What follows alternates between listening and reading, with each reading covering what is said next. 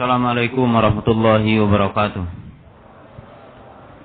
Alhamdulillah hamdan katsiran tayyiban mubarakan fi kama yuhibbu rabbuna wa yardah.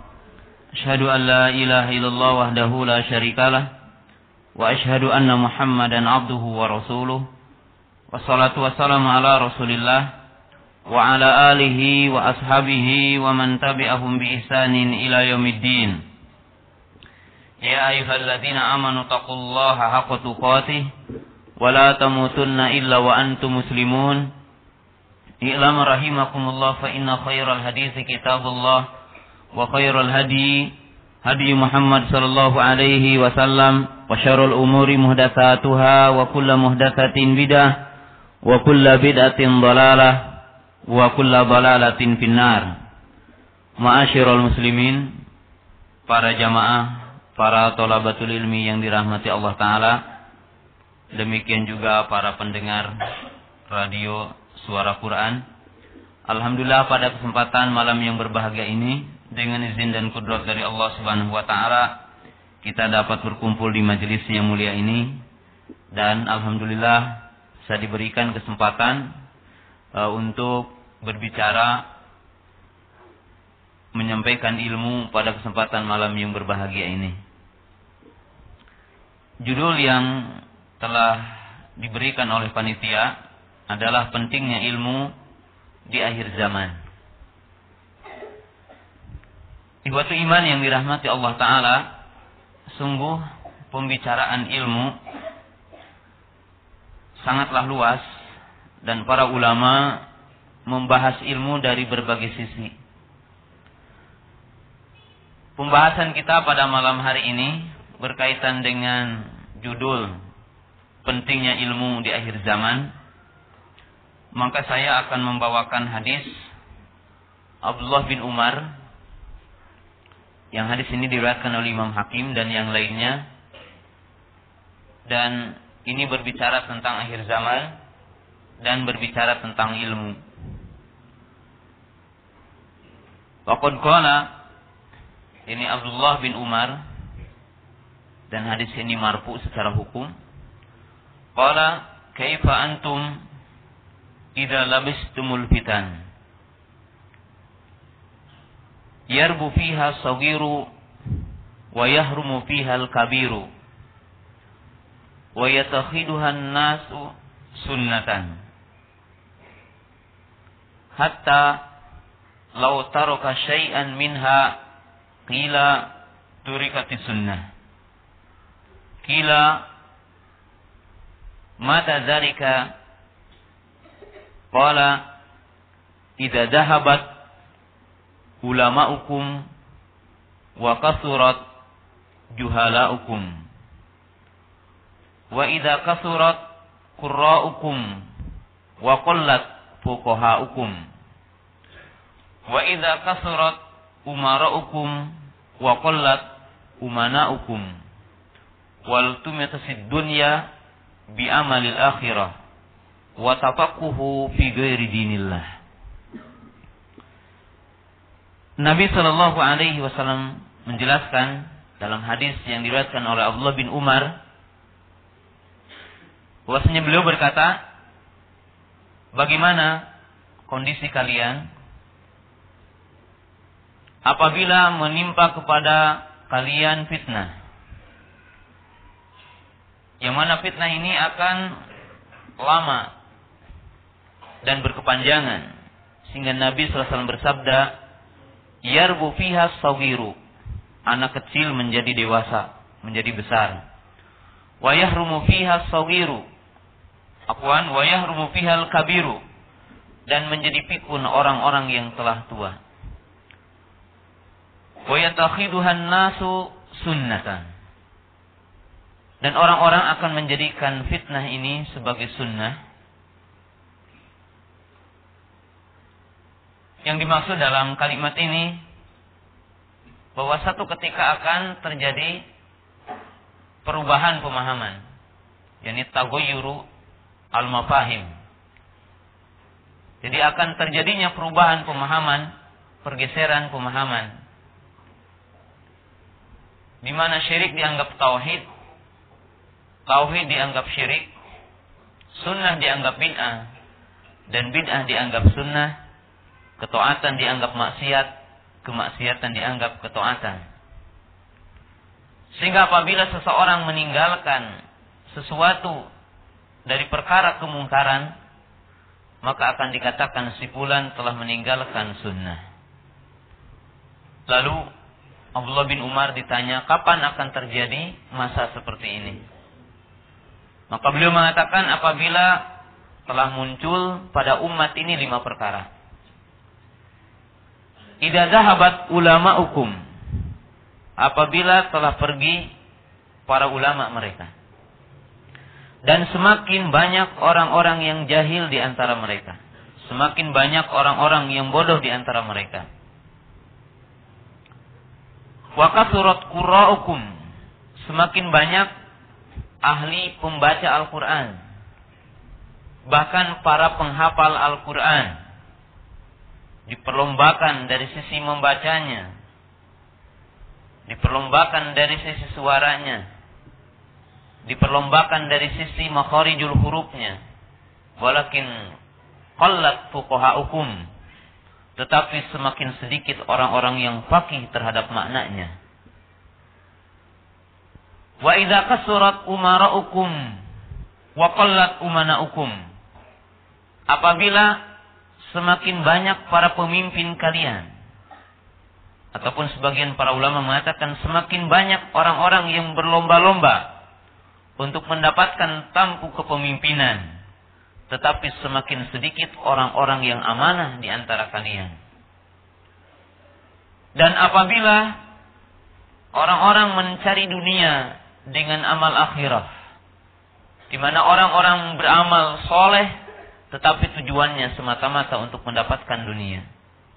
Dan yang kelima kata Nabi Shallallahu Alaihi Wasallam, apabila kaum muslimin berlomba-lomba tafakuh tentang dunia, mempelajari tentang ilmu dunia dan mereka semakin jauh di dalam mempelajari ilmu akhirat. Para talabatul ilmi yang dirahmati Allah taala, para jamaah, para pendengar radio suara Quran yang dirahmati Allah taala. Hadis ini mudah-mudahan ya. Artinya sesuai dengan judul dan kita akan mengambil beberapa faidah di dalam hadis yang mulia ini.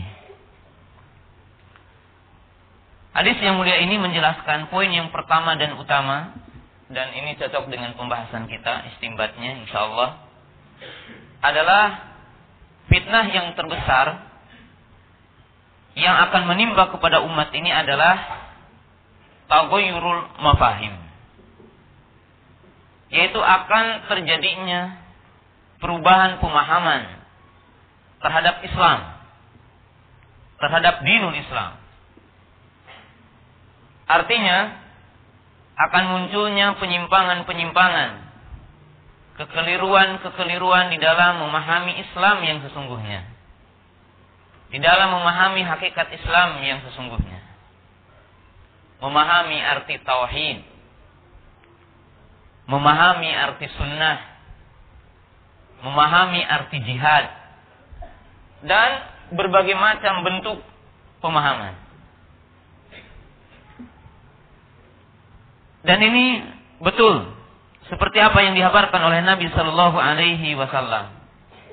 Akan terjadi perubahan dari sisi pemahaman.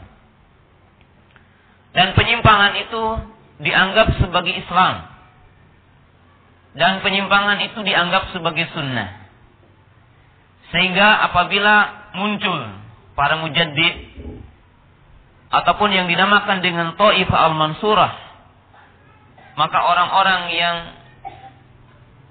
mengembalikan Islam kepada ajaran semula, orang-orang yang mengingkari penyimpangan ini, maka mereka akan dikucilkan dan mereka akan dituduh telah meninggalkan Islam yang sesungguhnya.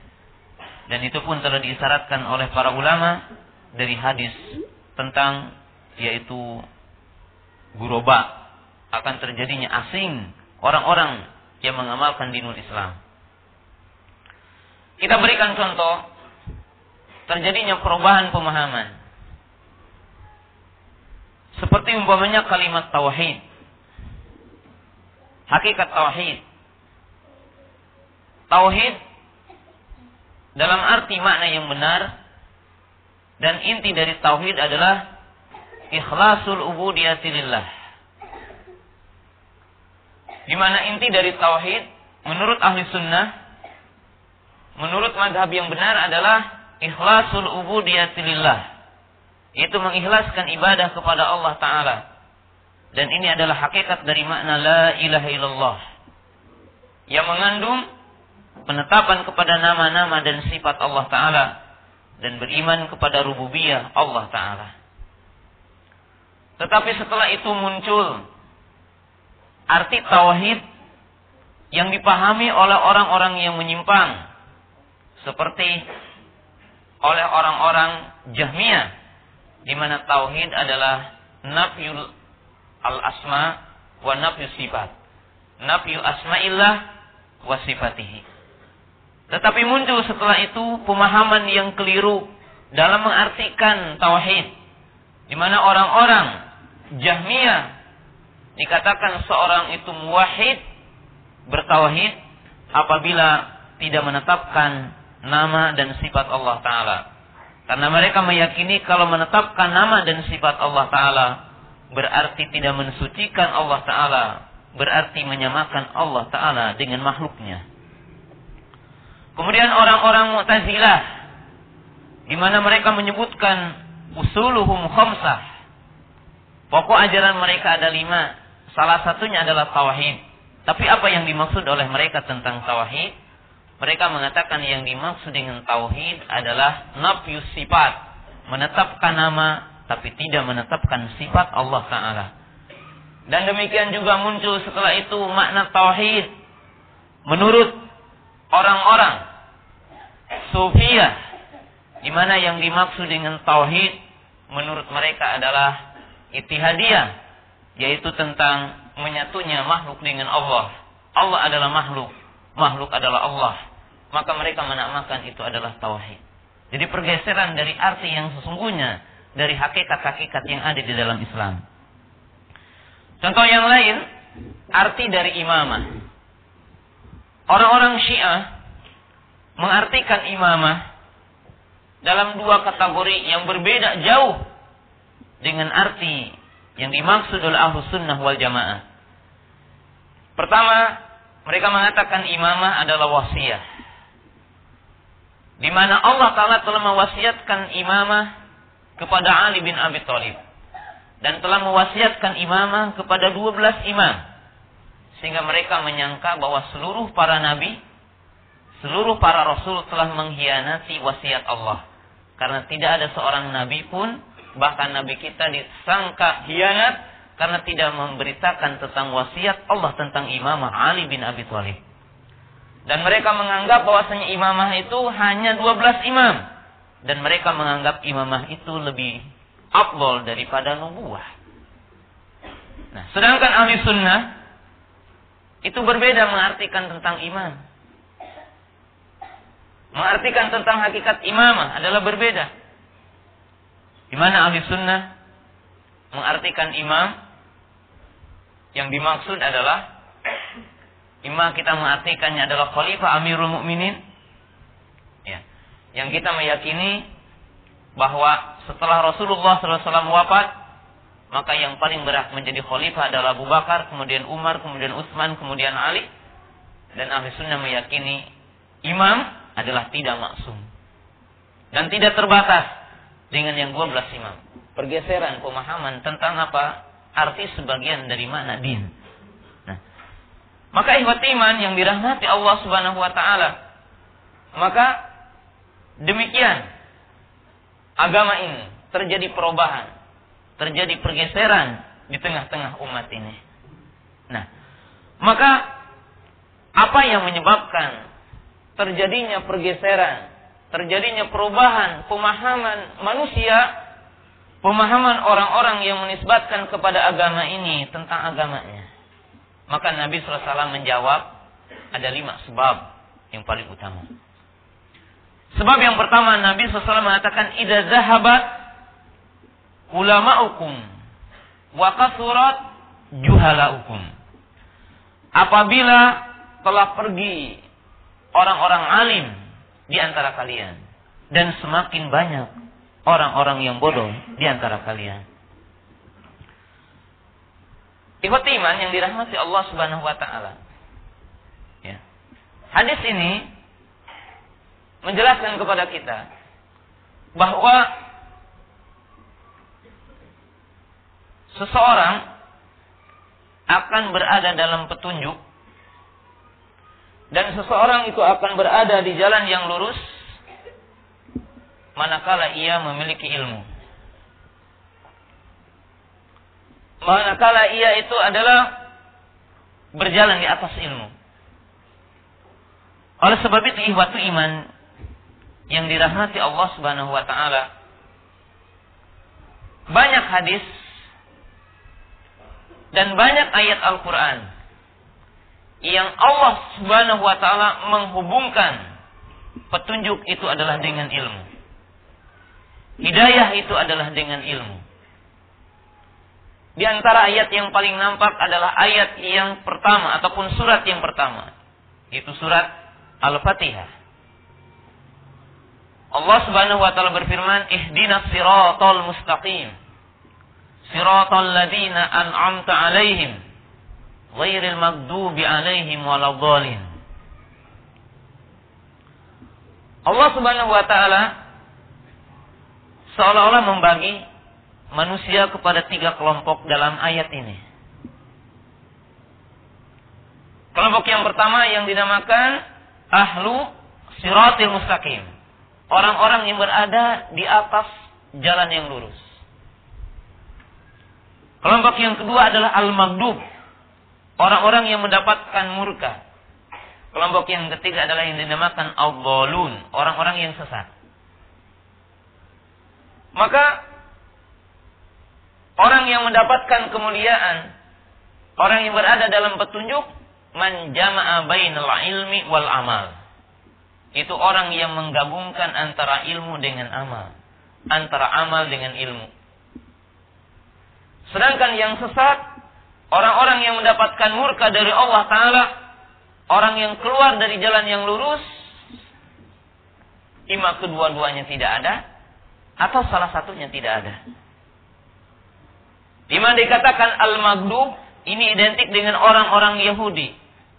Di mana mereka memiliki ma'rifat tetapi mereka tidak beramal.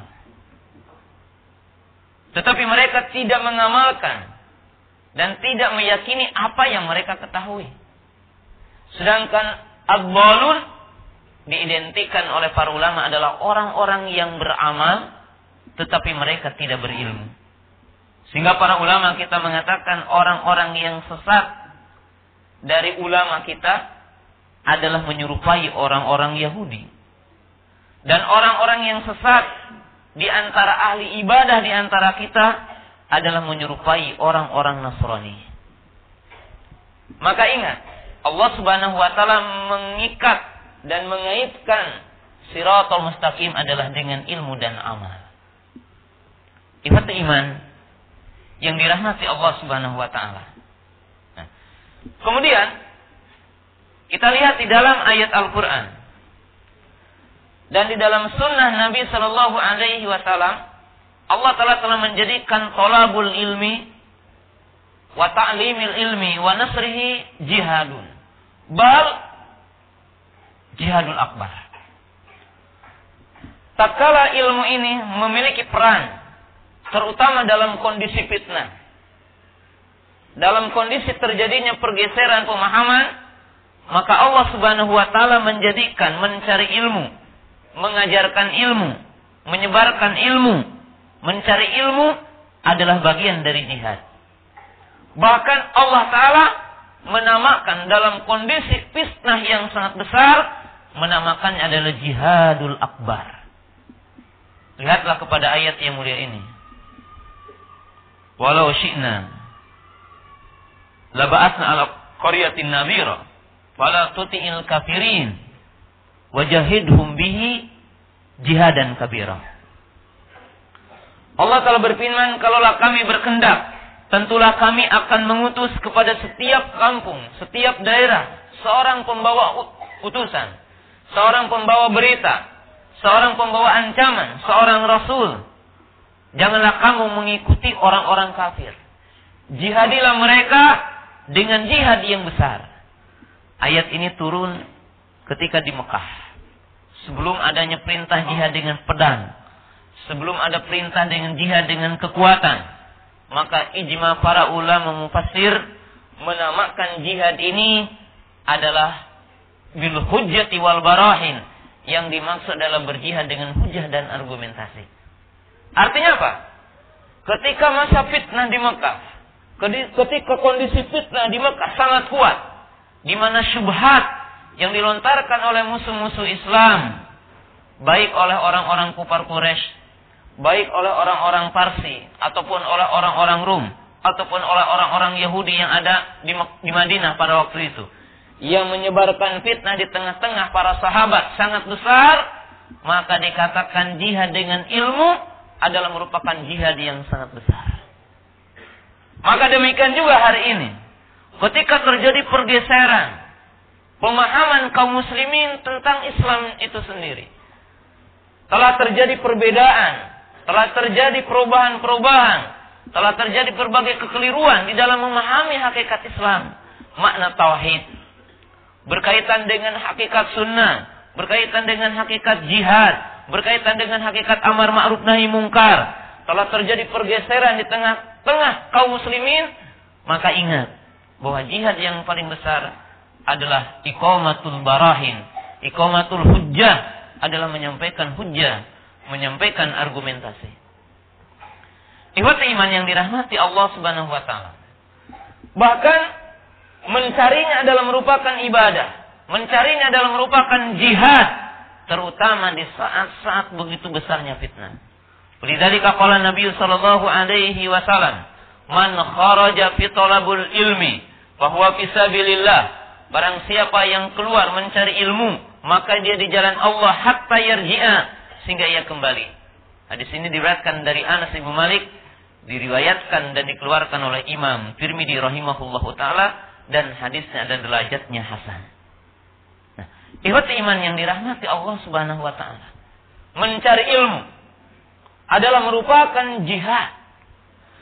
Bahkan Imam Syafi'i rahimahullahu taala di masa-masa begitu besarnya fitnah, tapakur sesaat tentang hadis tafakur sesaat tentang ayat-ayat Al-Quran adalah lebih akbal ketimbang sholat seratus rakaat. Bukan sabata anhu annahu qala atafakkuru sa'atan khairun min mi'ati rakaat. Dia mengatakan tafakur sesaat lebih baik ketimbang seratus rakaat dari sholat tatawu. Kenapa ihwati iman yang dirahmati Allah Subhanahu wa taala? Terutama di masa fitnah, terutama di masa-masa munculnya penyimpangan. Maka orang yang membongkar penyimpangan, orang-orang yang mengungkap penyimpangan, orang-orang yang menjelaskan kebenaran, maka dia adalah merupakan bagian dari mujahid. Imam Ibnu Taimiyah rahimahullah taala berkata, "Ar-radu ala ahli bidah mujahid." Yang membantah kepada pelaku bid'ah, yang mengungkap pelaku bid'ah, dia adalah merupakan bagian dari para mujahid. Nah, iman yang dirahmati Allah Subhanahu wa taala. Sebagaimana Nabi sallallahu alaihi wasallam telah menjelaskan, kesesatan adalah identik dengan kebodohan. Penyimpangan adalah identik dengan kebodohan. Nabi Shallallahu Alaihi Wasallam menjelaskan, Innallaha la yantazi ilman intizaan yantazi'uhu minal 'abd walakin al-qabdul ilm biqabdil ulama hatta law lam yubqa 'aliman itakhadan nasu ru'asan juhala wasu'ilu fa'abtu bi ghairi ilmin fadallu wa adallu Nabi sallallahu alaihi wasallam mengatakan dalam hadis ini Sesungguhnya Allah Ta'ala tidak akan mengangkat ilmu dari seseorang. Dalam arti orang yang sudah pintar menjadi bodoh diangkat ilmunya. Tetapi diangkatnya ilmu dengan matinya para ulama. Dengan perginya para ulama. Sehingga tatkala telah tiada orang-orang yang berilmu. Telah tiada orang-orang alim. Maka tersisa orang-orang yang bodoh. Lalu dia ditanya. Lalu ia dipinta fatwa. Lalu ia memberi fatwa dengan tanpa ilmu. Maka ia sesat dan menyesatkan banyak orang. Hadis ini adalah menguatkan makna hadis yang tadi.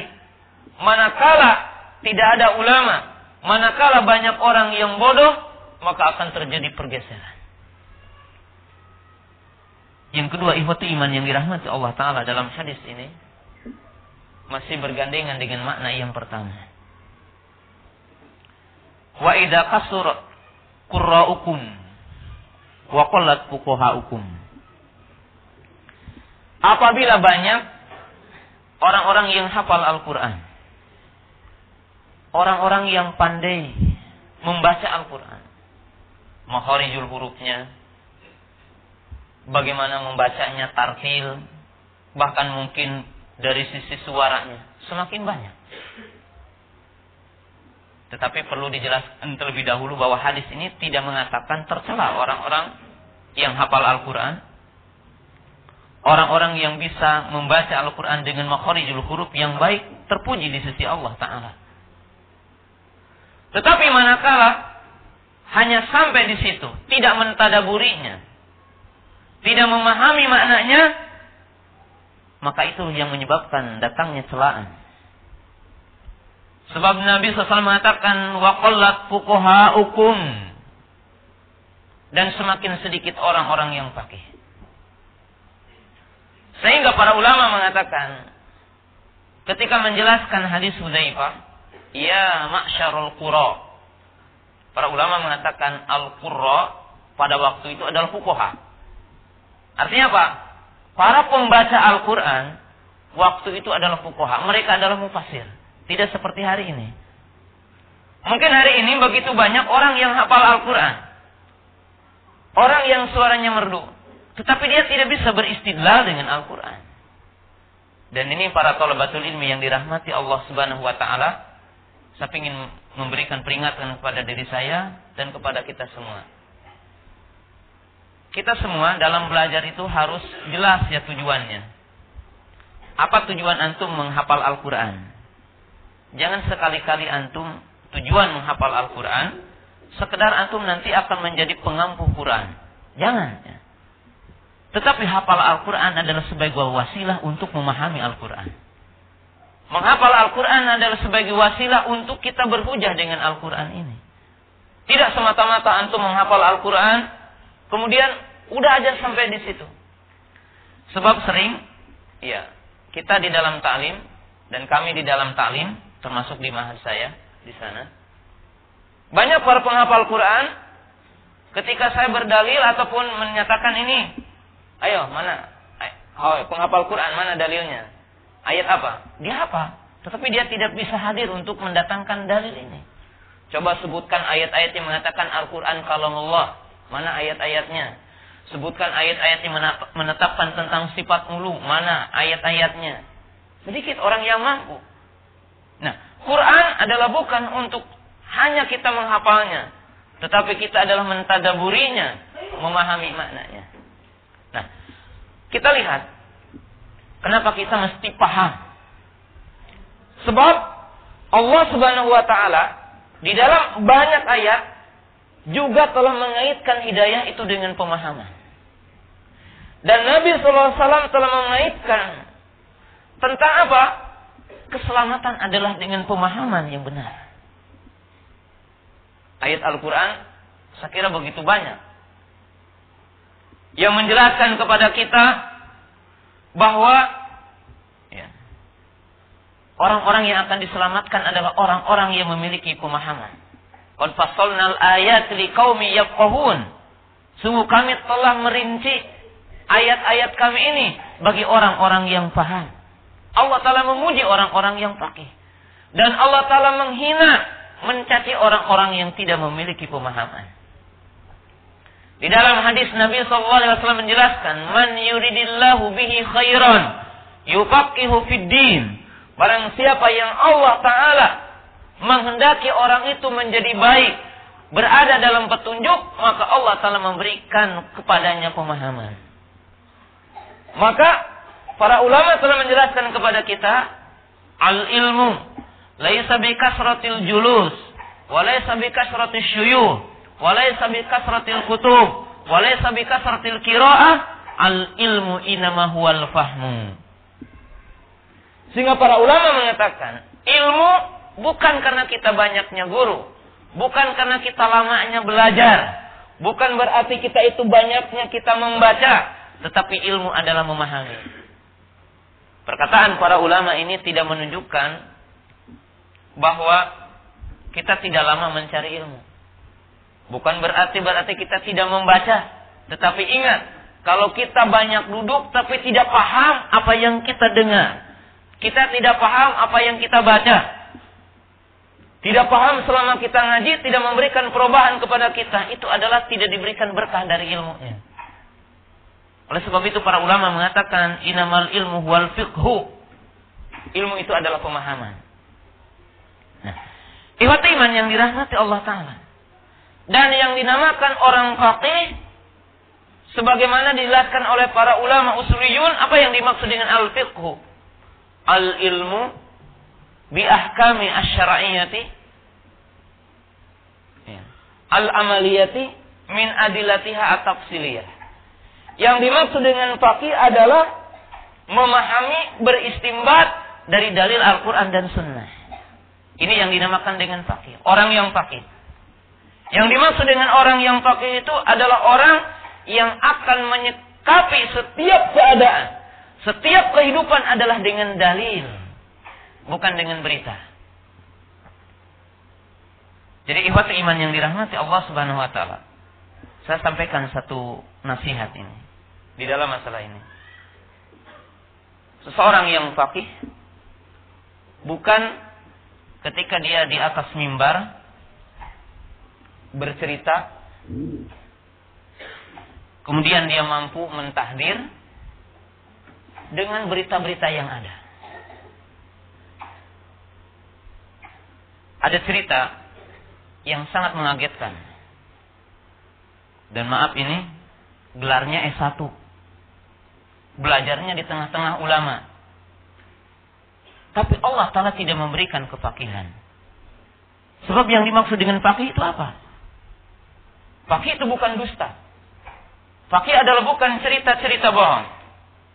Ditanya, apa hukumnya mendengar ceramah Syekh Abdul Razak Hafizahullah Ta'ala di Radio Roja. Lalu dia memberikan komentar tentang Roja. Kata dia, saya dengar ada seseorang bahwa ibadah itu tidak hanya Roja. Tapi mesti hauk, mahabbah, dan Roja. Jadi dia memberikan komentar yang sangat lucu. Padahal ini S1 ya. Kenapa? Dia tidak tahu roja itu apa. Padahal yang dimaksud roja, radio roja itu roja. Radio ahli sunnah wal jamaah. Bukan roja bahasa Arab. Nah, artinya apa? Orang yang ketika ditanya lalu memberikan jawaban seperti ini, ini bukan wakil. Sebab yang dinamakan fakih itu ketika orang ditanya tentang masail hukum, maka dia beristidlal dengan dalil. Maka dia mengambil argumentasi dengan dalil. Lalu dia melihat dalil tersebut dan beristimbat dengan dalil tersebut. Syekhul Islam Ibn Taimiyah rahimahullahu taala dan Imam Asy-Syatibi rahimahullahu taala mengatakan saya meriwayatkannya dengan makna apa perbedaan ahlu bid'ah dengan ahlu sunnah Beliau mengatakan, kalau ahlu sunnah begini, an-nadru ila dalil. Pertama dia melihat kepada dalil. Kemudian apa? Al-istimbat dalil. Lalu dia mengambil istimbat dari dalil. Kemudian setelah itu apa? Al-amalu biha. Beristidlal, kemudian beramal dengan istimbat tersebut. Ini ahli sunnah. Dan ini fakih. Ini yang dinamakan dengan fuqaha. Bukan kita beramal dulu, lalu mencari dalil, lalu beristimbat dengan dalil, apa yang sesuai dengan apa? Dengan amal kita, bukan seperti itu. Dan ini yang dinamakan fakih. Sehingga Imam Ahmad rahimahullah taala pernah ditanya dan pernah berkata, "Yan bagi liman hamala nafsahu alal futya an yakuna aliman bi aujuhil Quran." An yakuna aliman bi sahihi wa dha'ifihi. An yakuna aliman bi sunnani. Ini diriwayatkan oleh Imam Ibnu Qayyim dalam kitab Ilamul Muwaqqi'in.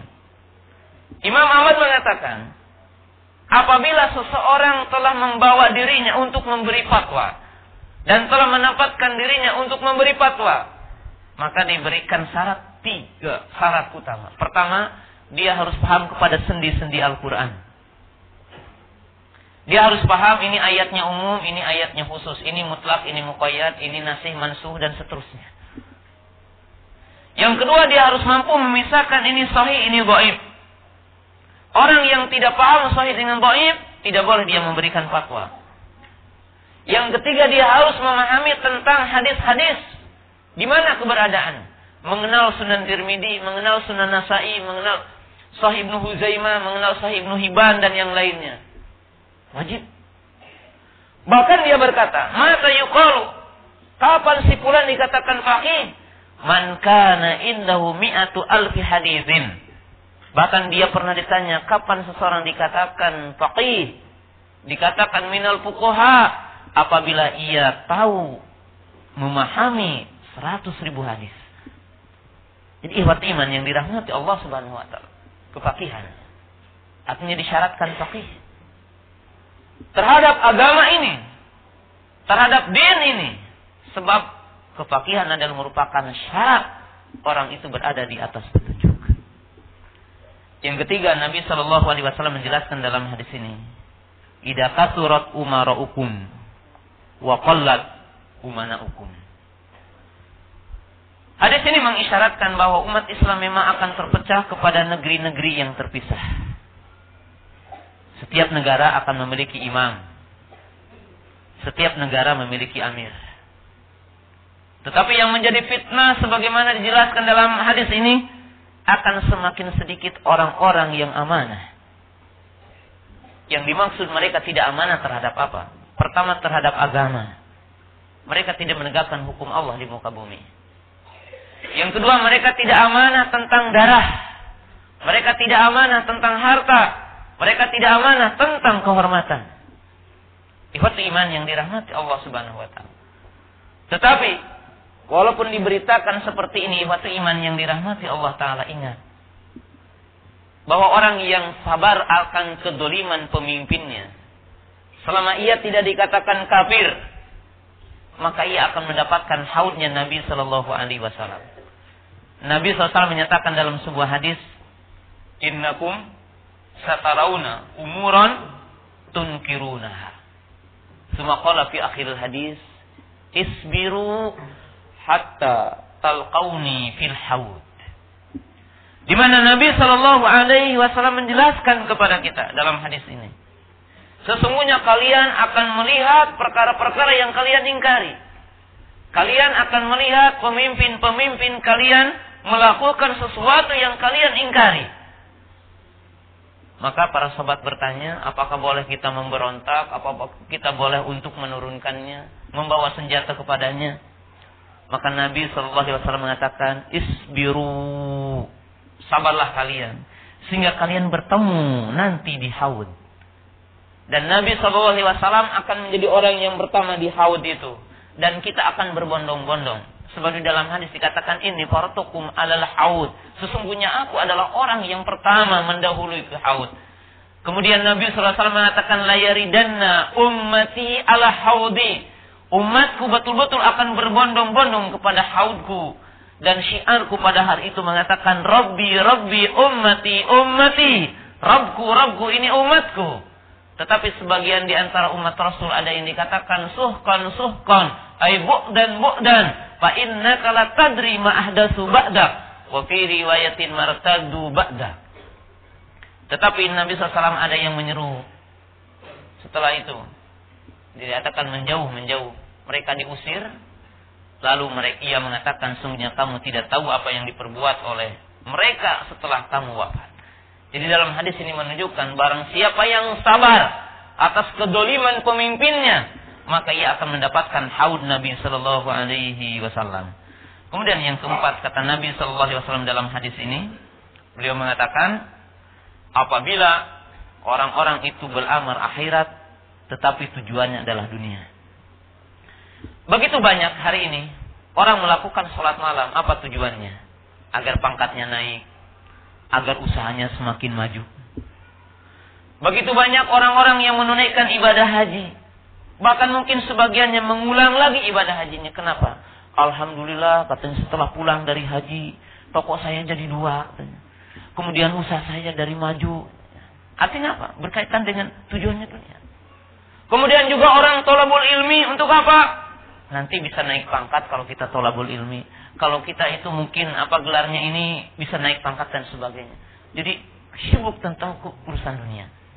Dan yang terakhir Nabi Shallallahu Alaihi Wasallam menjelaskan dalam hadis ini, watafakuhu fi dinillah. Apabila muncul suatu generasi yang mereka hanya mempelajari tentang ilmu dunia, mereka mahir tentang ilmu dunia, tetapi mereka tidak mahir tentang halal dan haram. Mereka tidak mengenal tentang halal dan haram. Nah, Iwat iman yang dirahmati Allah Subhanahu wa taala. Hadis ini walaupun disebutkan lima poin. Tetapi Al-Imam Syatibi rahimahullahu taala menyebutkan dalam kitabnya Al-I'tisam setelah menyebutkan tentang penyebab-penyebab bid'ah maka ia mengatakan seluruh penyebab munculnya bid'ah munculnya kesesatan adalah kembali kepada poin yang satu yaitu al-jahlu bidinillah, kebodohan terhadap agama Allah Subhanahu wa taala dan saya akan sampaikan nasihat yang terakhir untuk para tolabatul ilmi yang dirahmati Allah Subhanahu wa taala. Ada 10 poin. Kita akan diberkati dengan ilmu. Siapa di antara kita yang tidak menginginkan ilmu? Siapa di antara kita yang tidak ingin diberkati dengan ilmu? Maka sebagai penutup dari taklim ini, saya ingin menyampaikan ada 10 poin utama seseorang itu akan diberkati dengan ilmu. Ada 10 poin utama bahwa kita akan mendapatkan ilmu. Sebab kita akan sampai kepada ilmu. Ibarat iman, poin yang pertama adalah husnu ikhtiyari syai. Yang pertama, baiknya dalam memilih guru. Poin yang pertama, dan ini adalah poin yang utama, jika seseorang ingin diberkati dengan ilmu, maka langkah yang pertama benar dan baik dalam memilih guru. Artinya, siapa yang salah dalam mengambil ilmu, siapa yang salah dalam mengambil sumber ilmu, maka ia tidak akan mendapatkan ilmu yang sesungguhnya. Oleh sebab itu Nabi Shallallahu Alaihi Wasallam mengajarkan dalam sebuah hadis hadis Abi Sa'id Al-Khudri radhiyallahu ta'ala anhu. Fa innahu qala annahu ra'a ta'akhuran min ashabihi. Fa qala taqaddamu wal ya'tamu bi man ba'dakum. Satu ketika Nabi Shallallahu Alaihi Wasallam melihat para sahabat ketika sholat berjamaah agak ke belakang, jauh dari Rasulullah Sallallahu Alaihi Wasallam. Lalu beliau berkata kepada para sahabat, ke depanlah, mendekat kepadaku. Berimamlah kamu kepadaku dan orang-orang yang di belakangmu kepadamu. Al-Imam Ibnu Hajar rahimahullahu taala mengambil beberapa istimbat dari hadis ini. Istimbat yang pertama bahwa makmum hendaklah dekat dengan imamnya. Dan di antara sop dengan sop hendaklah dekat dengan seukuran tumaninah sujud. Istimewa yang kedua, Imam Ibn Hajar mengatakan bahwa agama dinul Islam mesti diambil dari sumbernya. Diambil dari sanad yang benar, yaitu dari aku, maksudnya Rasulullah SAW, kemudian para sahabat, kemudian para tabi'in, para tabi'ut tabi'in. Maka barang siapa yang mengambil ilmu tidak melalui sanad ini, tidak melalui silsilah ini, maka ia tidak akan sampai kepada hidayah yang sesungguhnya. Dia tidak akan sampai kepada Islam yang sesungguhnya. Sebab Nabi SAW telah mengatakan, wal ya'tamu bi wal ya'tamu bikum man ba'dakum. Kalian berimam kepadaku, mengambil ilmu daripadaku dan orang-orang yang setelahmu kepadamu. Ini adalah poin yang pertama.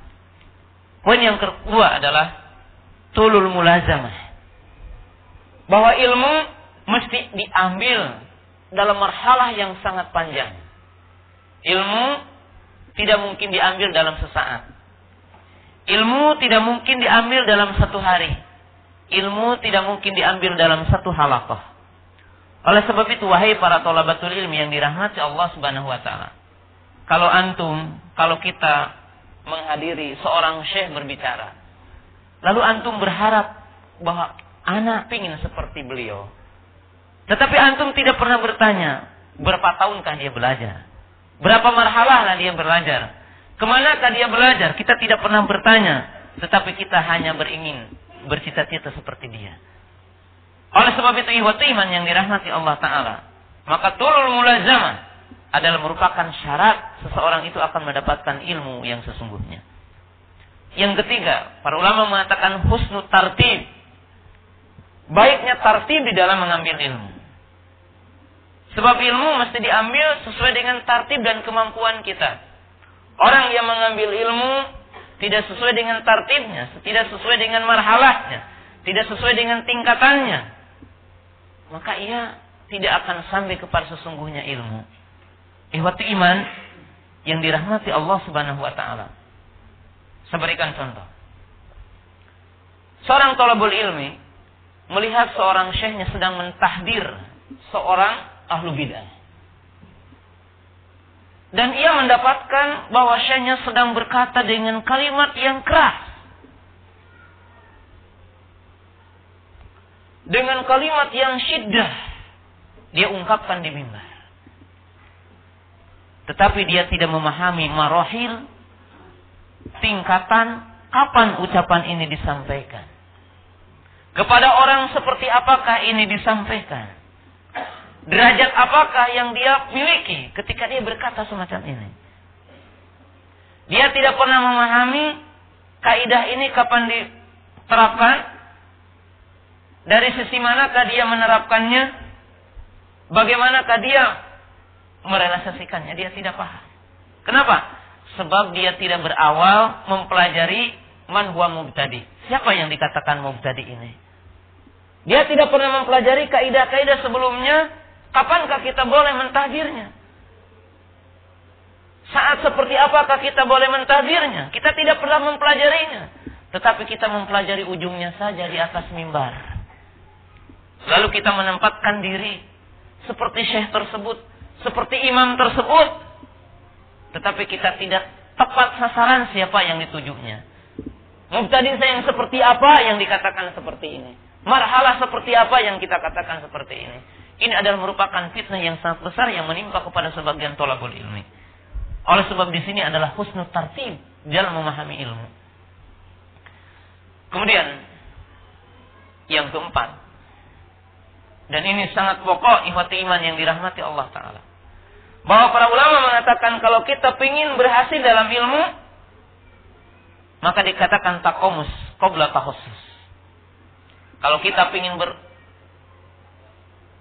untung dalam ilmu, berhasil di dalam ilmu, maka kita itu harus memahami jumlah yang banyak sebelum kita menghususkan dalam satu keilmuan. Jadi kalau antum belajar, tidak boleh dari sejak awal antum hanya belajar lugoh saja. Antum hanya belajar usul aja. Tidak boleh. Nah, tetapi apa? Seluruh disiplin ilmu harus memiliki mukodimah. Harus memiliki awalnya. Sehingga kita akan matang dalam berbagai sisi disiplin ilmu. Tidak boleh antum umpamanya dari usuli, tetapi kalau ditanya apa yang dimaksud dengan makna tauhid kita tidak paham. Apa rukun sholat kita tidak paham. Apa rukun wudhu kita tidak paham. Tetapi kita udah pandai umpamanya ini kok idah usulnya. Ya. Dan sebagainya. Apa gunanya antum paham kaidah usul kalau tidak paham bagaimana berwudu?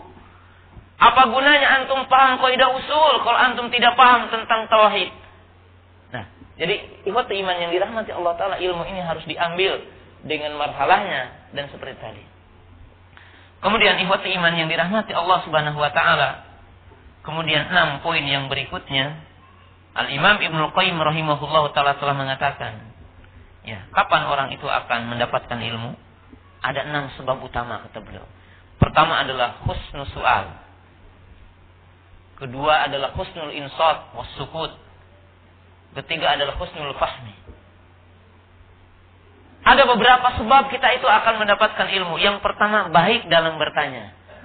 Sebab pertanyaan adalah merupakan setengah ilmu. Setengah jawaban.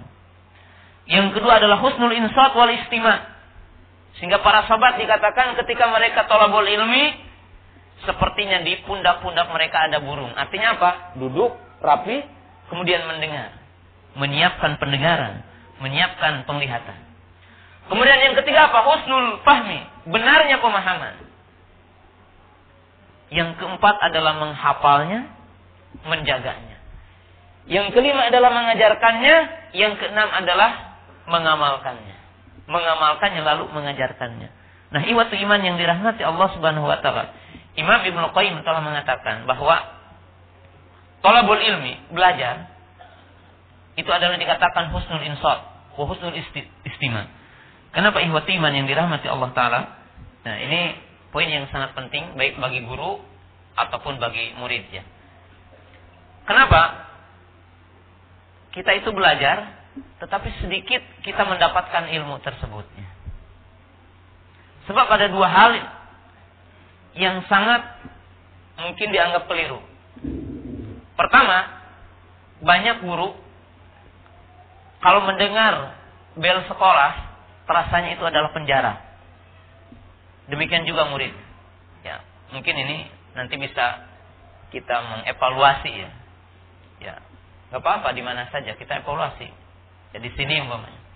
Coba ya, guru-guru yang ngajar di sini umpamanya, ketika bel itu apa bunyi, mungkin sebagian di antara guru itu merasakan ini penjara. Gitu. Demikian juga murid-murid antum-antum ini. Pas bel ter berbunyi merasa penjara gitu. Pas bel pulang, oh masa Allah ini rohat gitu. Sepertinya udah tidak apa-apa lagi. Sehingga apa? Ketika di kelas, baik yang mengajarnya ataupun muridnya, apa? Tidak ada konsentrasi. Makanya apa? Muhadis dikatakan apa? Ada mugoplah. Jadi yang dinamakan muhadis itu mesti yakbah. Apa yang dimaksud dengan yakbah itu husnul istima wa husnul insaf. Jadi orang yang dikatakan hadis itu harus mampu dia mendengar apa yang dia dengar dan harus dia mampu memperdengarkan apa yang dia dengar. Yang dinamakan yakbah. Nah kita sekarang belajar gimana? Ya. Dulu ketika tolong ilmi gimana? Demikian juga mungkin yang mengajar. Guru itu. Nah, oleh sebab itu banyak guru nyasar. Gitu bukan gurunya mau ngajar ya nyasar mau ngajar gitu. Sehingga ketika dia mengajar tidak ada konsentrasi ya nah maka Imam Ibnu Qayyim rahimahullah taala mengatakan syarat orang akan diberikan ilmu husnul insat wal istima. Benar-benar diam dan mendengar. Sehingga Imam Bukhari rahimahullah taala apa termasuk adab ya bahwa guru lebih tinggi daripada muridnya. Tujuannya apa? Agar terlihat ya. Dan guru agar melihat. Sebab dalam satu metode pendidikan dikatakan apa? Ada yang dinamakan ittisalus sam'i wal basori. Bahwa guru dengan murid itu harus mampu adanya ikatan pendengaran dengan ikatannya penglihatan. Kalau tidak, maka itu tidak bisa transfer apa? Transfer ilmu. Nah, para talabatul ilmi yang dirahmati Allah Subhanahu wa taala, e, demikianlah barangkali e, penjelasan hadis yang tadi berkaitan dengan pentingnya ilmu di akhir zaman. Alhamdulillah wassalatu wassalamu ala Rasulillah wa ala alihi wa ashabihi wa man tabi'ahum bi ihsanin ila yaumiddin amma ba'du.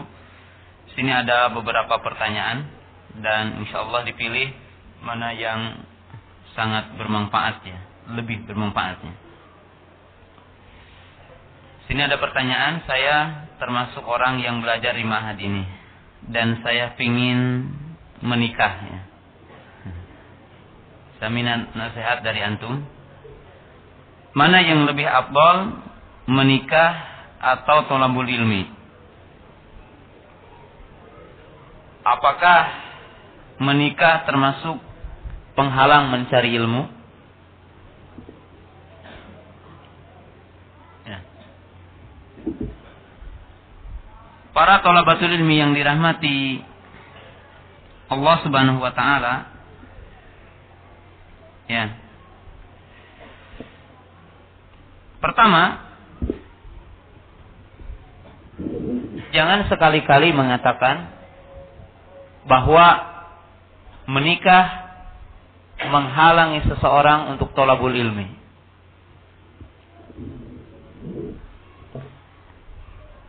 Jadi tidak mungkin sesuatu yang disyariatkan oleh Allah Ta'ala akan menjadi satu penghalang terhadap syariat yang lainnya. Ya. Maka tidak benar kalau dikatakan bahwa mencari ilmu apa menikah akan menghalangi orang untuk mencari apa mencari ilmu dan bukti pun membantah di mana di sini yang hari di tempat ini banyak yang udah menikah antum pada bisa tolabul ilmi ke sini ya. walaupun udah pada apa udah pada menikah ya udah pada menikah ya kemudian kalau ada pertanyaan mana yang lebih abdol, menikah ataupun mencari ilmu? Ini juga jangan ditanyakan, mana yang lebih abdol, menikah ataupun mencari ilmu. Ya. Tidak diragukan lagi bahwa menikah harus berdasarkan ilmu. Dan orang yang berilmu harus menikah. Jadi apa uh, ini sesungguhnya apa pertanyaan ya salah kalau orang mengatakan mana lebih abdol menikah ataupun tolabul ilmi menikah atau tolabul ilmi ya. tetapi barangkali jawabannya bukan dari sisi ini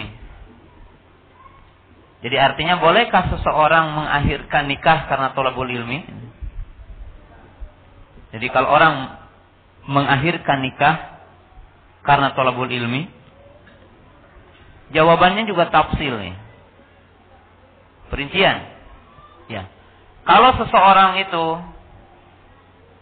pertama memiliki kemampuan dari sisi menghafal, kemampuan dari sisi IQ, dari sisi memahami dan merasa mampu untuk menahan syahwatnya, maka tidak mengapa dia mengakhirkan nikah dan dia mendahulukan tolabul apa?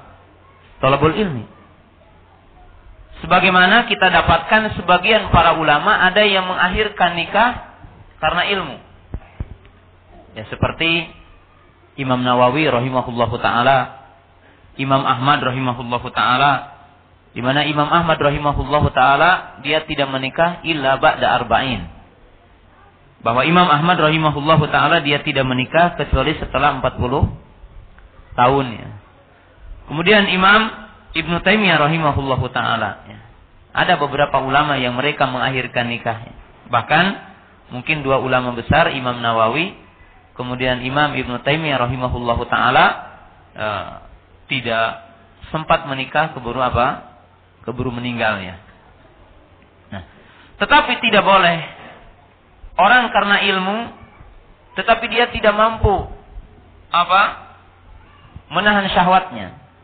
Sebagaimana banyak mungkin terjadi ya karena dia udah tidak mampu umpamanya melakukan onani demi ilmu ya tidak boleh.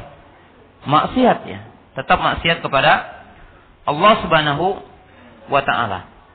Nah, tetapi yang jadi masalah, yang jadi masalah bahwa ada dua sisi yang harus diperhatikan. Jadi ada dua sisi yang harus apa? Diperhatikan. Sisi yang pertama, memang di dalam kenyataan di lapangan bahwa apa ketika orang itu ingin taparug dalam arti taparug itu khusus ya dia menjadikan dirinya untuk tolabul ilmi dan tapaku fiddin secara mendalam maka mungkin kalau menikah lebih awal itu terkadang memang apa e, banyak ya orang yang tidak memiliki kemampuan untuk menghadapi kondisi-kondisi dia nikah. Ya. Maka tidak mengapa dia itu apa? Kalau dia melihat bahwa banyak itu temannya itu yang telah menikah itu adalah berkurang dari sisi apa? Dari sisi mungkin meminij waktu, maka dia tidak apa-apa untuk mengakhirkan menikah. Jadi mengakhirkan apa? Menikah. Tapi bukan kategori masalah menikah dengan tolabul ilmi mana yang paling abdul. Yang kedua, sisi bahwa sesungguhnya berkaitan dengan meminij waktu. Jadi sisi yang berkaitan dengan meminij waktu. Artinya bahwa e, tolabul ilmi ini harus betul-betul meminij waktu. Dan tentunya para ustadz itu harus betul-betul meminij waktu. Nah, itu bisa juga dibuktikan di pesantren. Sana itu di Tasikmalaya. Ya, ada yang udah nikah, ada yang belum nikah. Tetapi dalam kenyataannya bahwa apa? Tingkat membaca, tingkat mutolaah, orang yang udah nikah itu banyak yang lebih apa? Yang lebih semangat ketimbang apa? Orang-orang yang belum nikah. Jadi artinya apa? Sesungguhnya bukan bukan masalah apakah nikah itu menghalangi apa tolak atau tidak, tetapi yang jadi masalah tingkat kita itu mampu nggak meminit waktu mampu kita meminit waktu. Artinya betul-betul harus diminit waktu ini. Ya, kita umpamanya apa? E, tidur. Ya, tidur tolabul ilmi ya. Jangan seperti orang lain 8 jam ya, antum 4 jam atau 5 jam gitu ya. Untuk olahraga, untuk keluarga, istri, untuk murojaah, untuk ngajar, ya kita minit ya. Waktu itu betul-betul diminit, diminit. Kalau orang lain mengatakan waktu adalah uang, kalau kita mengatakan waktu adalah ilmu. Ya bagi untuk untuk apa? Tolabul ilmi yang khusus ataupun para ustaz. Jadi intinya memilih waktu itu. Kita memilih kapan kita mengajar, kapan kita murojaah, ya, murojaah. Dan berkaitan dengan murojaah ya, ada mungkin murojaah yang tidak perlu teman, ada murojaah yang wajib punya teman. Murojaah yang wajib punya teman terutama adalah hafalan Quran, hafalan hadis ya. Sebab kalau hafalan Quran, hafalan hadis harus punya teman yang mendengarkan bacaan kita, yang mendengar hafalan kita. Jadi diminit ya. Insya Allah ya tidak akan menghalangi tentang menikahnya. Sebagian adalah berkaitan dengan kejadian hari ini ya. Tapi saya kira bukan makomnya saya untuk menjawab hal itu. Ya. Ada pertanyaan, tolong ceritakan sedikit pengalaman Ustadz belajar yang bisa memotivasi kami ya apa kiat-kiat Syekh Mukbil dalam belajar dan mengajarnya. Uh, iman yang dirahmati Allah Subhanahu wa taala. Nah, ini tentang Syekh Mukbil rahimahullahu taala ya. Ya. Beliau adalah orang yang tentunya dikenal ya di seluruh dunia. Dan dari sisi berkaitan dengan ilmu di mana beliau rahimahullahu taala orang yang sangat cinta ilmu. Orang yang sangat mencintai ilmu. Dan beliau sangat kuat di dalam bahasa Arab dalam ilmu nahu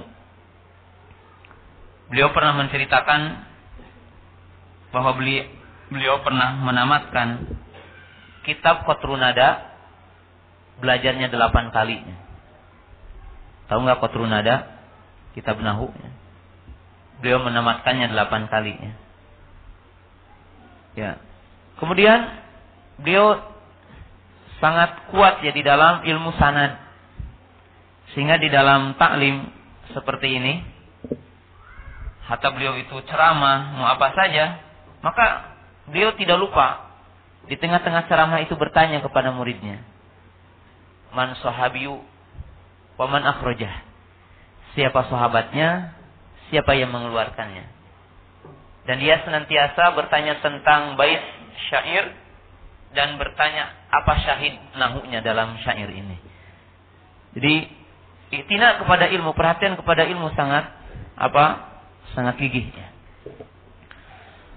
Kemudian juga yang saya lihat ya dari itina kepada ilmu bahwa beliau sering menyampaikan merasa aib kalau menyampaikan hadis tidak mengatakan sahabatnya dan tidak mengatakan siapa yang mengeluarkannya.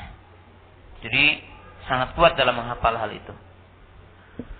Kemudian sangat perhatian kepada waktu dan sangat menghormati waktu dan sangat menghormati majelis taklim.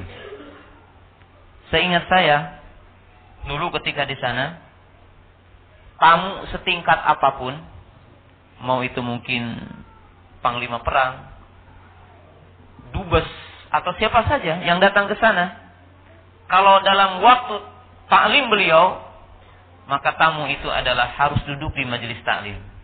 Dan beliau tidak meninggalkan majelis taklim karena ada tamunya. Jadi sangat dihormati majelis taklim itu. Kemudian juga beliau tidak pernah libur kalau bukan sakit. Salah satunya hatta kita itu libur dalam hari raya, Idul Adha ataupun Idul Fitri, maka beliau itu mengajar pada asar dan pada maghrib. Sahih Bukhari pada asar dan pada maghrib adalah e, apa tafsir Ibnu Katsir dan terkadang al-jam'u sahih fi ma laysa fi ini dia mengajar walaupun dalam waktu apa? Waktu libur ya. Jadi itu sangat memperhatikan apa?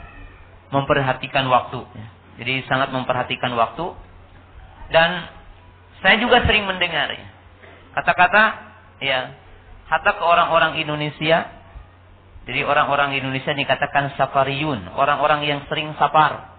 Jadi diam-diaman tapi pergi ke Hadramaut, pergi ke Son'a, pergi ke Soda gitu. Jadi sering pergi-pergi kadang-kadang mungkin sebulan meninggalkan Soda gitu ya.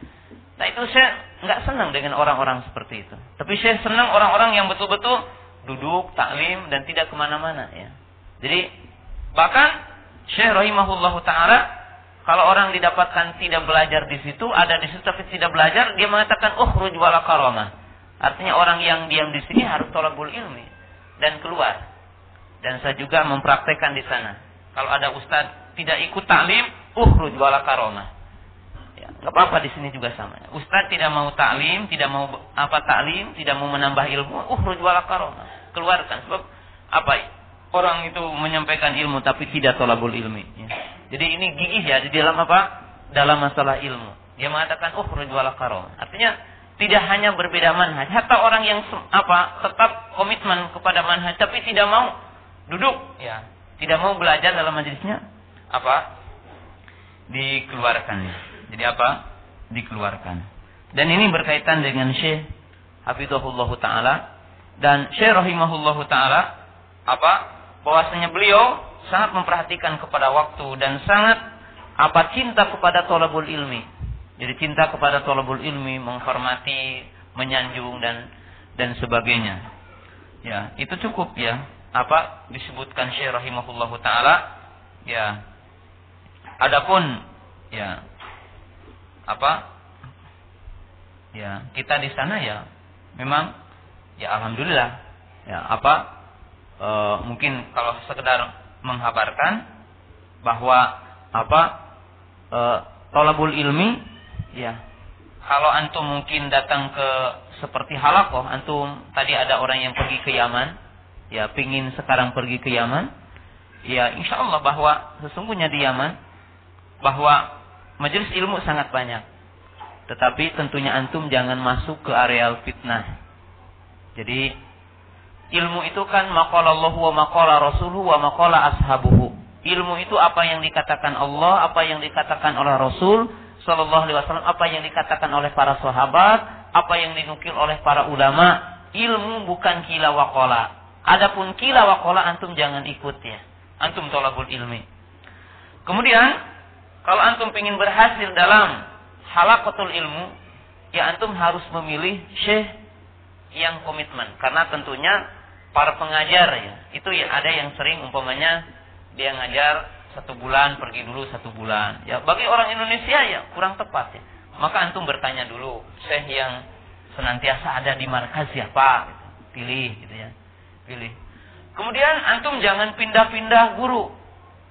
Karena mungkin saja banyak ya pulang dari negeri Yaman walaupun di sananya mungkin hanya tidak tamat tufatus datang ke Indonesia bisa mentahdir seluruh ustadz ya jadi itu disebabkan apa? Mungkin dia hanya di sana itu belajar tufatus saniyah. Selama empat tahun tufatus saniyah tidak selesai umpamanya. Atau mungkin dia belajarnya pindah, pindah sini, pindah sini dan, dan saya mengalaminya ya seperti itu. Maka apa? Antum harus komitmen ke satu ustadz, satu syekh. Kemudian pindah dari buku ke buku-buku betul-betul dipelajari. Ya, dari mulai usul salah, sahkas usyubhat, kitab tauhid, apa al-wasitiyah dan seterusnya seterusnya. Dan setiap apa? Setiap disiplin ilmu. Artinya tadi yang tadi dikatakan tartib, memilih buku tartib. Nah, kemudian tentunya apa? Tentunya apa antum belajar harus punya teman untuk menghafal, punya teman untuk merujaah, ya. Kemudian harus betul-betul mengoptimalkan waktu yang kita miliki. Mengoptimalkan waktu yang kita apa? Miliki.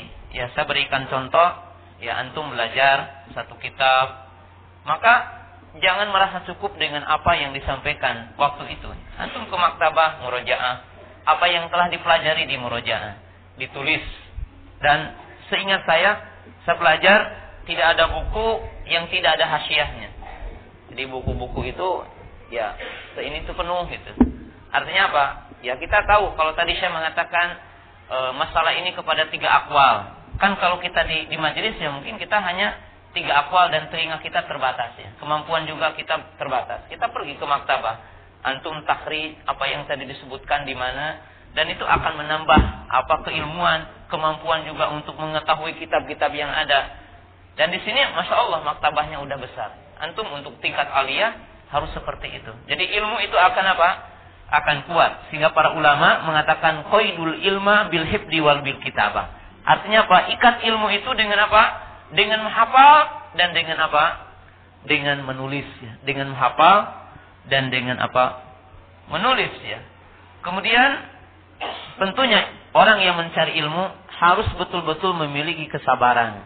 Jadi memiliki apa? Kesabaran. Lihatlah Allah, apa Abu Hurairah radhiyallahu taala anhu, dia sabar terhadap lapar, dia sabar terhadap kekurangan dan apa? dan sebagainya. Sehingga diriwayatkan bahwa Abdullah bin Abbas pingsan tujuh kali ketika dia akan menemui Nabi SAW di mimbar dari ujung masjid ke mimbar Nabi Shallallahu Alaihi Wasallam. Ya. Kemudian, saya kira pertanyaan yang terakhir ini, itu tadi e, berhubungan dengan penjelasan saya tadi tentang apa e, bersabar kepada pemimpin yang bolim. Jadi bersabar kepada pemimpin yang zalim. Ada tiga hal yang wajib kita pahami. Dan sejarah membuktikan. Jadi tiga hal yang harus kita pahami. Ya. Pertama, bahwa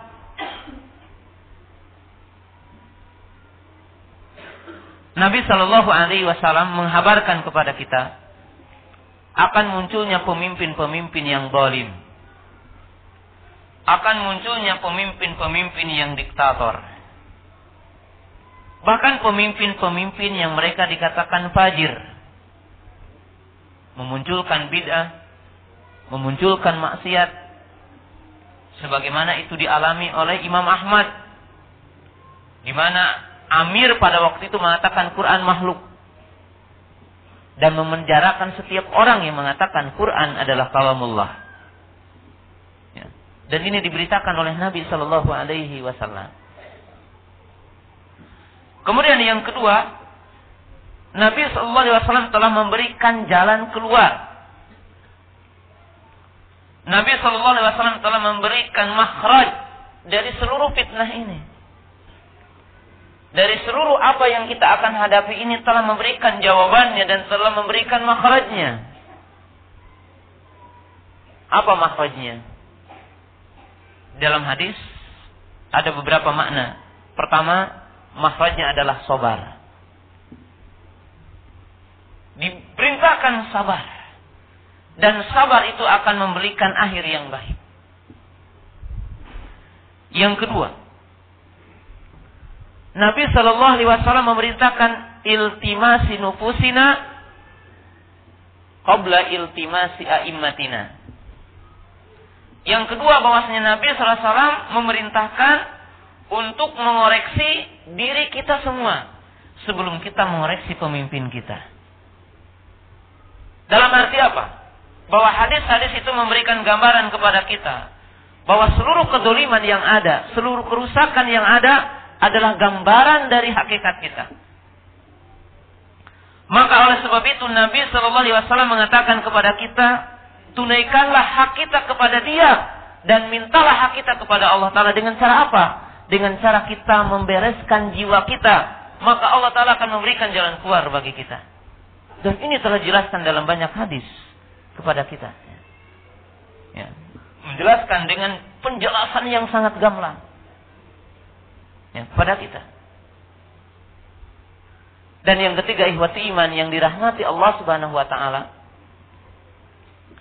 Ketika Nabi sallallahu alaihi wasallam mengatakan sehingga sampai datangnya nanti masa khilaf alamin nubuwah bahwasanya Nabi SAW mengatakan tidaklah datang tahun kecuali akan lebih jelek daripada sebelumnya.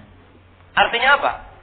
Bahwa wajib dicatat oleh kaum muslimin bahwa seandainya jatuhnya pemimpin yang ada hari ini yang dianggap oleh bolim oleh kita belum tentu akan datang dan dipilihkan pemimpin yang lebih baik daripada pemimpin yang sebelumnya. Dan ini dapat terbukti. Dan kita merasakan hari ini. Bahkan terkadang sebagian orang bertanya-tanya. Dan berkata yang sebelumnya sepertinya lebih baik yang apa kita lihat hari ini. Orang-orang yang sebelumnya ada lebih baik ketimbang orang-orang yang hari ini.